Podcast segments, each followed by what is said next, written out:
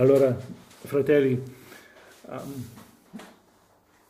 dopo la mia conversione in 1994, um, tante volte ho sentito uh, di questa frase, per me infatti il vivere è Cristo e morire è guadagno. E come voi, forse avete ascoltato e sentito diverse volte questa domanda.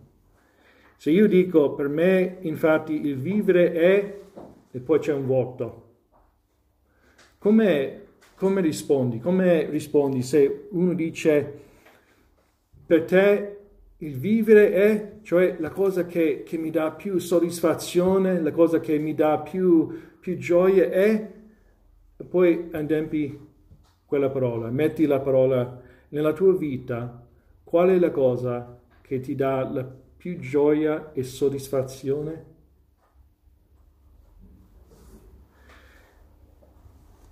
Per l'Apostolo Paolo, come abbiamo scoperto in questo brano, Gesù Cristo era tutto per lui. Era Gesù Cristo che ha cambiato lui. Lui era un assassino.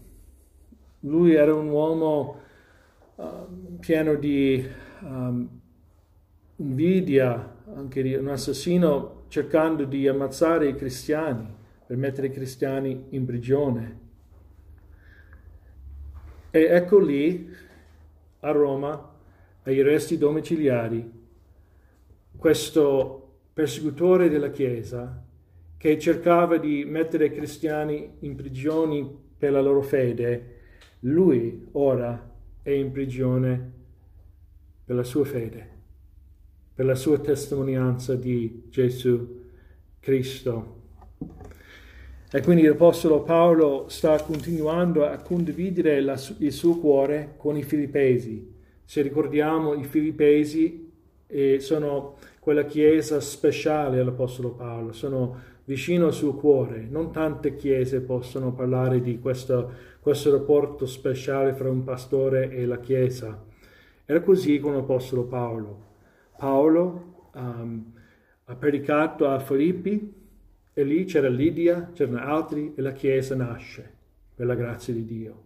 E questa Chiesa è uh, molto importante nel ministero dell'Apostolo Paolo per sostenerlo, per aiutarlo, per dare delle offerte a Gerusalemme, anche per l'Apostolo Paolo, per mandare anche rappresentanti della Chiesa per um, servire lui. E quindi una Chiesa coinvolta nel ministero. E qui ai resti domiciliari Paolo stava spiegando le sue circostanze, che cosa sta accadendo. E lui abbiamo visto l'altra volta, lui ha spiegato come lì a Roma, anche se lui è agli arresti domiciliari, lui ha la libertà a parlare di Cristo con franchezza lui poteva parlare agli ebrei, poteva, poteva parlare ai centurioni, cioè il Vangelo va avanti, va avanti in queste circostanze molto uh, difficili per l'Apostolo. E a Roma c'erano altri pastori e questi altri pastori, fratelli, predicavano Cristo anche. Però Paolo ha spiegato che questi avevano uno spirito di invidia, vanagloria, uno spirito di rivalità e cercavano di aggiungere alle afflizioni dell'Apostolo Paolo, e non sappiamo tutto, solo che c'era una, uno spirito carnale, l'opera e le opere della carne in questi predicatori. Predicavano Cristo e per questo Paolo, nonostante la loro malvagità, Paolo poteva gioire, perché questo è il suo ministero, questa è la sua vita, questa è la promessa a Cristo, a lui, che lui va a Roma per testimoniare di Cristo. E lui vede qui che Cristo viene predicato tramite anche questi. E in questo lui poteva gioire.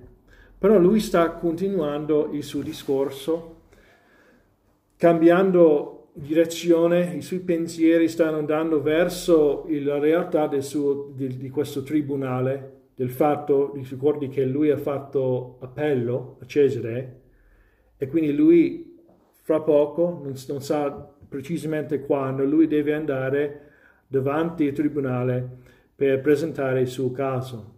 Ricordate che i ebrei avevano fatto delle accuse false contro di lui e già questi presenti sanno che lui non è un criminale, non è un assassino, non è uno che ha creato guai nell'impero romano, divisione, le cose così. Lui semplicemente predicava Gesù Cristo e lui crocefisso. Però lui ancora deve andare davanti al tribunale. Pens- quali sono i pensieri? Non sappiamo tutti, però c'è la possibilità che lui viene messo alla morte.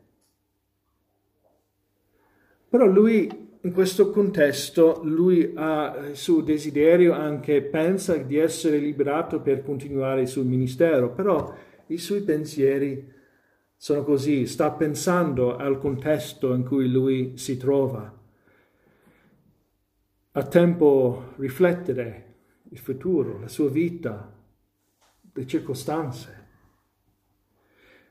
E qui l'Apostolo Paolo uh, confronta la realtà della morte, la realtà delle circostanze davanti a lui e lui afferma che può avere gi- gioia sapendo che Cristo viene esaltato.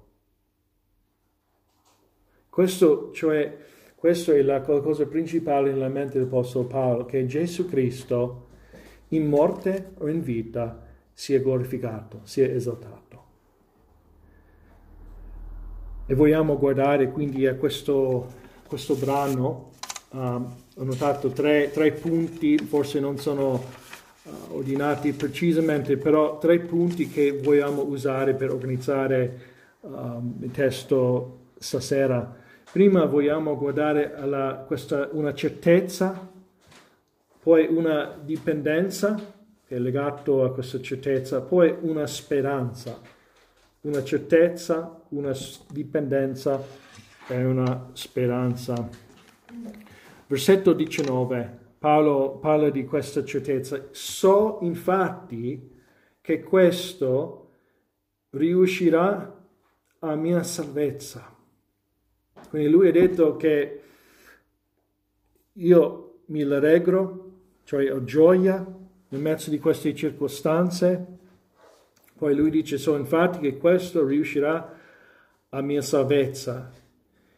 E ovviamente lui sta pensando, ha parlato di questi che sono contrari di lui, però Cristo viene predicato, poi lui sta andando al tribunale e lui sa anche in questo Cristo sarà glorificato. In ogni circostanza lui può trovare una, una via a Cristo. E come qui, tutte le vie vanno dove? A Roma. Nella, nelle circostanze della vita dell'Apostolo Paolo, sempre c'è una via che va a Cristo. Può trovare qualsiasi spiegazione, qualsiasi causa per gioia nelle sue circostanze. Qui lui, um, lui dice so, so che questo riuscirà a mia salvezza. Cioè c'è una, c'è una certezza. C'è, c'è, di avere gioia dobbiamo avere delle cose certe nella parola di Dio. Dobbiamo sapere le cose di chi è Dio e quello che Lui ha promesso. E qui lui dice, so infatti questo, tutto questo, anche il tribunale riuscirà a mia salvezza. Qui dobbiamo fare la domanda, ma di che cosa sta parlando mia salvezza? Qui lui può, forse una spiegazione, lui può, forse sta parlando delle sue circostanze, che io, Dio mi libererà da queste circostanze ai resti domiciliari. O forse sta parlando um, della salvezza nel senso della salvezza futura, la risurrezione, la glorificazione. E questa è una cosa certa, lui sa, lui è convinto di questo. O forse lui sta parlando specificamente della liberazione dagli arresti domiciliari, come ho detto, dal pericolo davanti al tribunale. Forse sta parlando della salvezza, perché salvezza, meno in italiano, meno in inglese, può significare di essere liberato da qualcosa, qualche circostanza, qualche pericolo, qualche guai. Uh, siamo salvati, uh, siamo salvati dai nostri peccati, dai nostri, dall'inferno, siamo salvati da diverse cose, da noi stessi. Però è interessante perché qui Paolo, la sua mente, la mente ripiena di, di scrittura, sta citando, sotto l'ispirazione dello Spirito Santo, la frase da Giobbe, dove abbiamo letto in greco. E quindi Paolo, nelle sue circostanze, la parola di Dio lo Spirito sta usando queste, questa frase nella sua mente e lui sta applicando questa frase alle sue circostanze. So infatti che questo riuscirà a mia salvezza. Versetto 16 in Giobbe, uh, Giobbe 13. Egli sarà anche la mia salvezza perché non, un empio non adirebbe presentarsi a lui. E qui abbiamo um, Giobbe che a questi accusatori, questi fratelli che stanno accusando lui falsamente, lui deve alla fine presentare se stesso davanti a Dio, però lui sa che, che come dice in versetto 18, ecco, io ho preparato la mia causa, so che sarò riconosciuto giusto. Assalto, cioè queste cose sono false, le accuse che, che vengono come nel contesto dell'Apostolo Paolo è accusato a, a questi nemici interni alla Chiesa, poi a, a questi esternamente della Chiesa, queste accuse, accuse del, degli ebrei, lui deve presentarsi davanti al tribunale per queste accuse, che non sono le verità. E quindi in questo senso il significato è um, rivendicazione, rivendicazione, cioè è accusato di qualcosa, però alla fine viene presentato, dimostrato di essere assalto di queste accuse, che lui è giusto davanti a Dio. E quindi a causa di questo fatto, io guardiamo, prendiamo la stessa circostanza, che è st- simile, una circostanza molto simile, e applichiamo in questo caso qui nel capitolo in cui ci, tro- ci troviamo. E quindi so infatti che questo riuscirà a mia rivendicazione, cioè che tutte queste cose, um, Cristo sarà glorificato, io non, non, non, sarò, um, non avrò vergogna per aver um, messo il nome di Cristo nel fango, Cristo sarà glorificato, il Vangelo dimostrato di essere il Vangelo di Cristo, potere di Dio. E alla fine questa è la, la concentrazione dell'Apostolo Paolo, che lui non sia accusato falsamente di queste cose che non sono la verità, che invece è dimostrato come evidente che lui ha le catene in Cristo, cioè che lui è un uomo giusto, con una coscienza pulita davanti a Dio. Quindi, insomma, alla fine Paolo non è soltanto concentrato di essere liberato, scappare con la sua vita. No, la cosa più importante per lui è che Cristo sia glorificato. Il nome di Cristo sia onorato. La causa del Vangelo va avanti, sia con la morte nel suo corpo, che lui non, non avrà la, la forza, la fede che lo Spirito darà, Oppure nella vita, se lui va via, non è so, soltanto di continuare a spendere il tempo sulla sua vita, i suoi piaceri, no, è per continuare a annunziare Cristo Gesù e l'Evangelo. Vedi, nella sua vita, nella sua mente, in qualsiasi circostanza, in qualsiasi calcolo, decisione, qualcosa che provvidenza possiamo dire, lui sa che Cristo si è esaltato nella mia morte.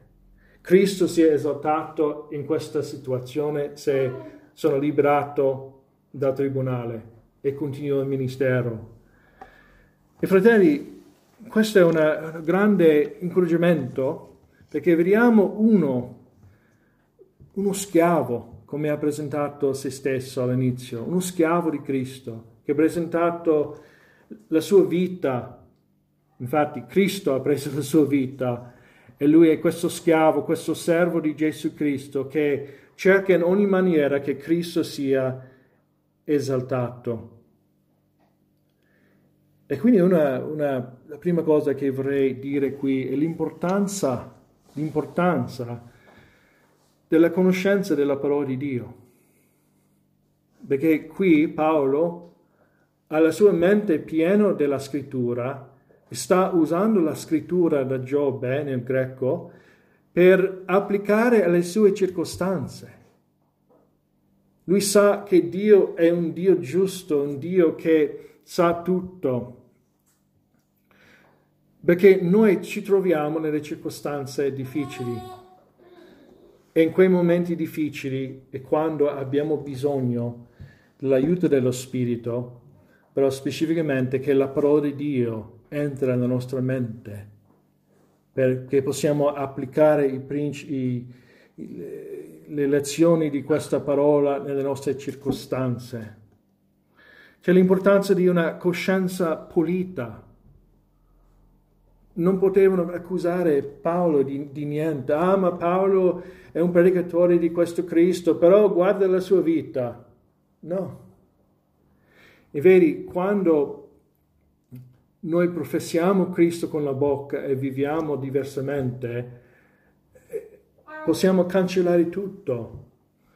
Però Paolo non voleva essere vergognato, non voleva uh, in, in qualsiasi maniera mettere nel fango il nome di Cristo. E poi lui non sto dicendo che lui non aveva delle paure, delle, delle, preoccupazioni, non sappiamo tutto, però lui era un uomo liberato dalla paura dell'uomo. Aveva più il timore di Dio, la, la preoccupazione che Cristo Gesù sia glorificato nelle circostanze. E quindi chiedo nella, nella tua vita, tu sai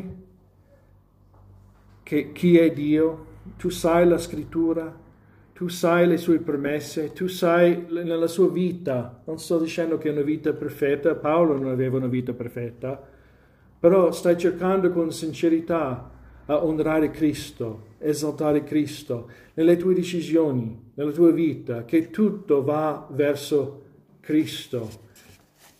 Questo è quello che troviamo nell'Apostolo Paolo. Quindi che c'è questa certezza basata sulla parola di Dio, sapendo chi è Dio e come è trattato uh, Giobbe, applicando in questa circostanza. Poi c'è una dipendenza, e questo è legato, quindi abbiamo letto versetto uh, 19, so infatti che questo riuscirà a mia salvezza mediante, mediante la vostra preghiera e l'aiuto dello Spirito di Gesù Cristo. E quindi questa gioia, questa certezza, questa convinzione che lui sarà, um, questa, di questa rivendicazione, è legato a due cose.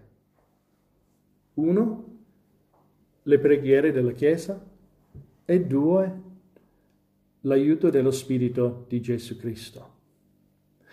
Abbiamo qui l'attività umana e l'attività divina. È interessante che l'Apostolo Paolo, grande predicatore della Chiesa, lui era un uomo dedicato alla preghiera, un uomo in gamba, capace, però lui non cessava mai a chiedere per le preghiere della Chiesa, perché nel piano di Dio, Dio risponde e usa le, pre- le preghiere della Chiesa. Non è che Dio è sovrano, quindi non dobbiamo pregare. Questo è un errore grande. Dio ci comanda a pregare, anche Dio nel suo piano usa, risponde alla preghiera. Per esempio, riguardo l'Apostolo Paolo, Efesini 6, pregate per tutti i santi e anche per me, affinché mi sia dato di parlare apertamente per far conoscere con franchezza il mistero del Vangelo, per il quale sono ambasciatore in catene, perché lo annunci francamente come conviene che ne parli. Poi a Tessalonicesi, secondo Tessalonicesi capitolo 3, pregate per tutti i santi, anche per me, affinché mi sia dato di parlare apertamente per far conoscere con franchezza il mistero del Vangelo, per il quale sono ambasciatore in catene, perché lo annunci francamente come conviene che ne parli. Quindi Paolo non aveva paura, non aveva, si è preso le opportunità per chiedere per preghiera, per chiedere prega per me, ne ho bisogno. E in questo vediamo Paolo la sua dipendenza da Dio. Però nel primo posto tramite le preghiere di altri peccatori. Non è che questi altri che stanno pregando sono, sono in gamba e possono uh, salvaguardare il l'Apostolo Paolo, sono peccatori come noi. Però la cosa in comune è che hanno un Dio onnipotente, hanno un Dio capace, hanno un Dio che risponde. E quindi Paolo dice qui che mediante la vostra preghiera, questa certezza riguardo alla rivendicazione è legato alla preghiera dei peccatori che stanno pregando per lui ai resti domiciliari nelle sue circostanze. E questo è molto importante. È importante anche per noi come le preghiere della Chiesa sono legate all'opera, all'avanzamento del Vangelo di Gesù Cristo. Ecco perché è importante pregare per i pastori, pregare per la Chiesa perseguitata, le persone che sono nelle circostanze. Preghiamo perché crediamo, siamo convinti che Dio Onnipotente, il nostro Dio, risponde alle nostre preghiere. Non è che preghiamo niente, no, Lui ascolta. E Lui vuole rispondere così che viene glorificato. Siamo connessi al corpo di Cristo e quindi preghiamo gli uni per gli altri. E Paolo ha riconosciuto questo, era un uomo umile. Infatti quando un uomo non chiede mai per la preghiera, e noi manchiamo nel fare questo perché a causa del nostro orgoglio. Ah, non, non ne ho bisogno, non voglio. Cioè non, non, rendiamo, non ci rendiamo conto quanto deboli, quanto prendiamo per scontato la nostra capacità, il nostro comando sulle circostanze. Però non è, fratelli, non è così. E quindi dobbiamo riconoscere il bisogno della Chiesa in ogni cosa che facciamo, in particolare nell'opera del Vangelo. Quindi stai pregando per il pastore? Stai pregando per l'opera del Vangelo? Stai pregando per gli altri? Fratelli, continuate a pregare, perché è piacevole a Dio e Dio può usare le vostre preghiere per incoraggiare gli altri, per rispondere secondo il piano di Dio, per far avanzare l'Evangelo di Cristo. Però c'era un'altra cosa, e ovviamente è questo che sta operando per mezzo delle preghiere, però lui era dipendente dallo Spirito di Gesù Cristo. Spirito di Gesù Cristo.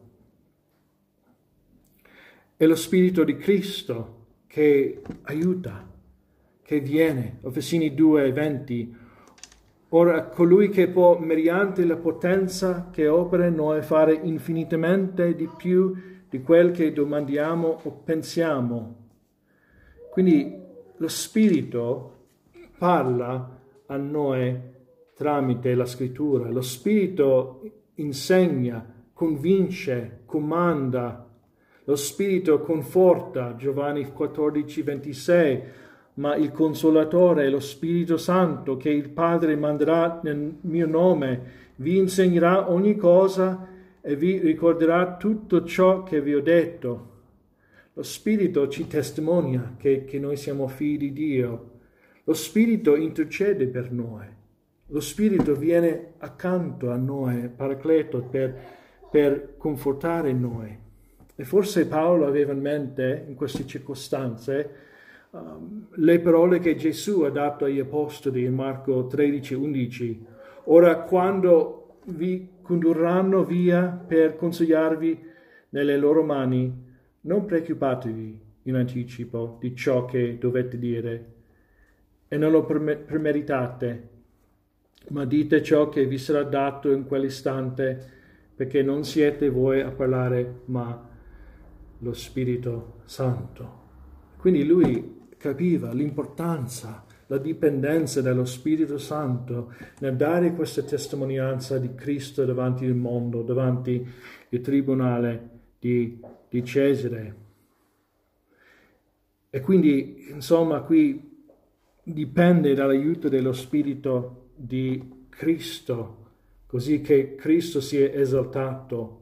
E vediamo di nuovo questo, uh, questa umiltà nell'Apostolo Paolo che lui capisce che tramite queste due cose io sarò rivendicato, io so, io sono certo, io posso avere gioia in questo. E fratelli, anche se ci sono c- certi aspetti che sono specifici, specifici per um, l'Apostolo Paolo e in periodo apostolico, noi oggi possiamo chiedere per l'aiuto dello Spirito Santo. Quando era l'ultima volta che tu hai chiesto per l'aiuto dello Spirito Santo?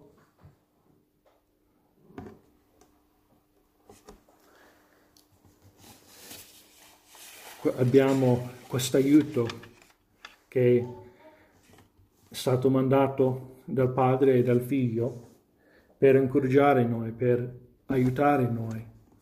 E quindi, fratelli, vogliamo um, chiedere le preghiere del popolo di Dio, vogliamo uh, chiedere Dio per l'aiuto dello Spirito, non vogliamo contristare lo Spirito, vogliamo, vogliamo essere umili e vogliamo trovare la forza uh, da Dio in queste circostanze. Quindi Paolo aveva questa uh, certezza questa dipendenza da Dio tramite le preghiere e lo Spirito. E poi lui aveva una speranza certa. Dico certa perché quando noi pensiamo della speranza oggi, noi diciamo, ma come, come pensi che, che andrà domani? Spero di bene. Diciamo così, siamo un po' non siamo, non siamo certi, speriamo, speriamo.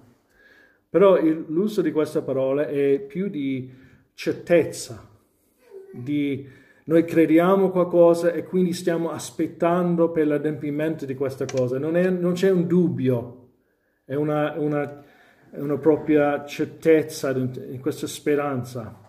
Quindi una, Paolo dice qui è un certo... Um, è certo che sarà liberato, come dice dopo, ma non sa precisamente ciò che Dio farà. Dio sovrano. Comunque al fondo Paolo è certo che Cristo sarà glorificato, senza dubbio, nel suo corpo, nella sua vita. E lui ha questa speranza fervente, versetto 20, secondo la mia fervida attesa e speranza. Possiamo pensare qui a una, gli Olimpiadi, c'è una gara e tutti stanno finendo la gara e ognuno è nella sua corsia e invece di, di camminare guardando lì e là, no, stanno, sono fissati con la testa e stanno arrivando con la testa stesa per finire la gara, per attraversare la fine. C'è un'intensità, c'è una concentrazione, c'è una, è una speranza fervente, secondo la mia fervida attesa e speranza. Come Romani 8 e 24, perché noi siamo stati salvati in speranza, o la speranza che si vede non è speranza, poiché ciò che uno vede come può sperla, sperarlo ancora? Ma se speriamo ciò che non vediamo, l'aspettiamo con pazienza. Poi in versetto in Romani 8, 19 vediamo questa intensità. Infatti, il desiderio intenso della creazione aspetta con bramos, uh, bramosia la manifestazione dei figli di Dio perché la creazione è stata sottoposta alla vanità non di sua propria volontà, ma per colui che ve l'ha sottoposta, nella speranza che la creazione stessa venga essa pure liberata dalla servitù della corruzione per entrare nella libertà della gloria dei figli di Dio. È una speranza fervente, intenso, è una speranza senza vergogna, lui dice qui, lui continua in versetto uh, 20, secondo la mia fervida attesa e speranza che non sarò svergognato in cosa alcuna. La stessa idea come in Romani 5, o la speranza non confonde, cioè non, cioè non delude, perché l'amore di Dio è stato sparso nei nostri cuori per mezzo dello Spirito Santo che ci è stato dato. È una speranza completa, esaustiva, uh, esaustiva. Lui dice in cosa alcuna, ma che con ogni franchezza, ora e come sempre. Paolo era sempre al 100%. Sai, quando ho giocato gli sport quando ero più giovane, sempre i, i, um, i capi dicevano che se, se, voi non giocate al 100% sarà qualche, qualche guai, qualche muscolo, qualche, qualche problema nel corpo. Se, se, tu, se tu vai al 50% sarà un problema. Paolo veramente non era un tipo che andava 50, al 50%. Lui era un uomo al massimo della sua energia, della sua concentrazione, un uomo dedicato a Cristo. Quindi questa speranza è in ogni cosa. Lo Spirito aiuta lui in ogni cosa, ma che con ogni franchezza. Tutto ha a che fare con Cristo con ogni franchezza, era chiaro, lui ha avvertito gli uomini che non ha nascosto la verità riguardo Cristo. Lui ha sempre ha parlato francamente, con, con um, forza, con chiarezza riguardo Cristo. Paolo era costante, ora come sempre. E lui non voleva mai essere vergognato di Cristo. Ah, ma non posso parlare di lui perché mi, mi pensano male. Certo, c'è discernimento, c'è, usiamo sapienza, discerniamo le circostanze, però fratelli, Paolo sempre voleva trovare un modo per promuovere Gesù Cristo. A volte le persone fanno così, ah, dai, tu, tu sei troppo, troppo serio, non, tu parli troppo di Cristo, parli troppo della Bibbia, di queste cose, De- devi, devi, devi calmare un po'. Io ho sentito questo da, dai cristiani, che non volevano, non volevano parlare troppo di Cristo. Che vergogna.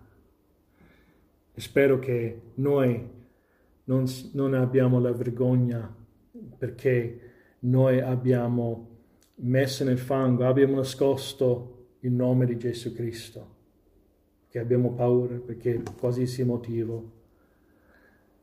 Fratelli, seguiamo l'Apostolo Paolo in questo, che in questa speranza esaustiva, al 100%.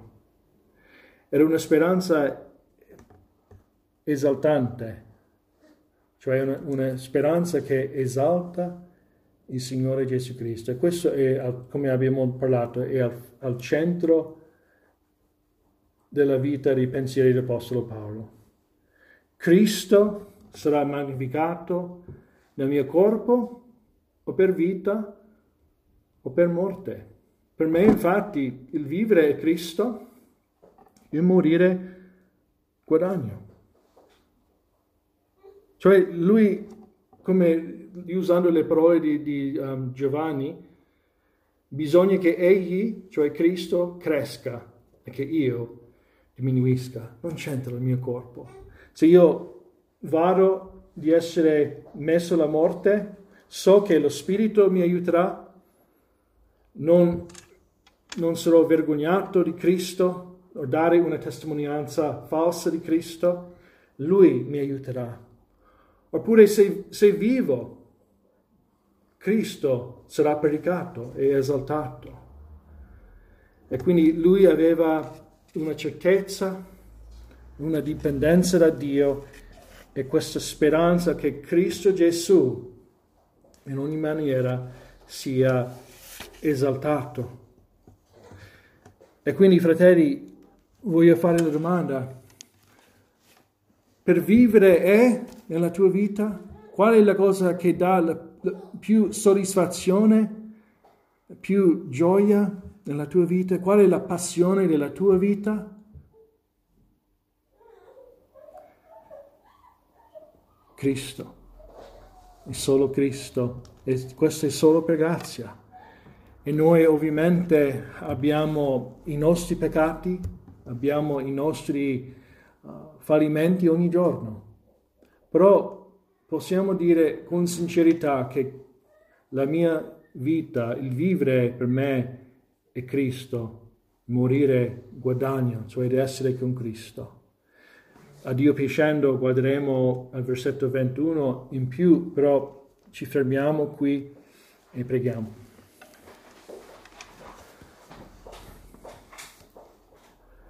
Padre, noi ti ringraziamo che abbiamo un Salvatore, Gesù Cristo, che è fedele, che ha fatto tutto per noi. E vogliamo chiedere che noi possiamo vivere per Lui, che la nostra passione per Cristo può aumentare, anche se abbiamo i peccati che rimangono, che tu puoi operare in noi che grande gioia può essere nel nostro cuore sapendo che, che Cristo viene glorificato. Aiutaci ora in questa settimana per andare avanti e per cercare in qualsiasi maniera di, che Cristo sia esaltato nella nostra vita e nella nostra testimonianza. Nel nome di Cristo preghiamo. Amen. Amen.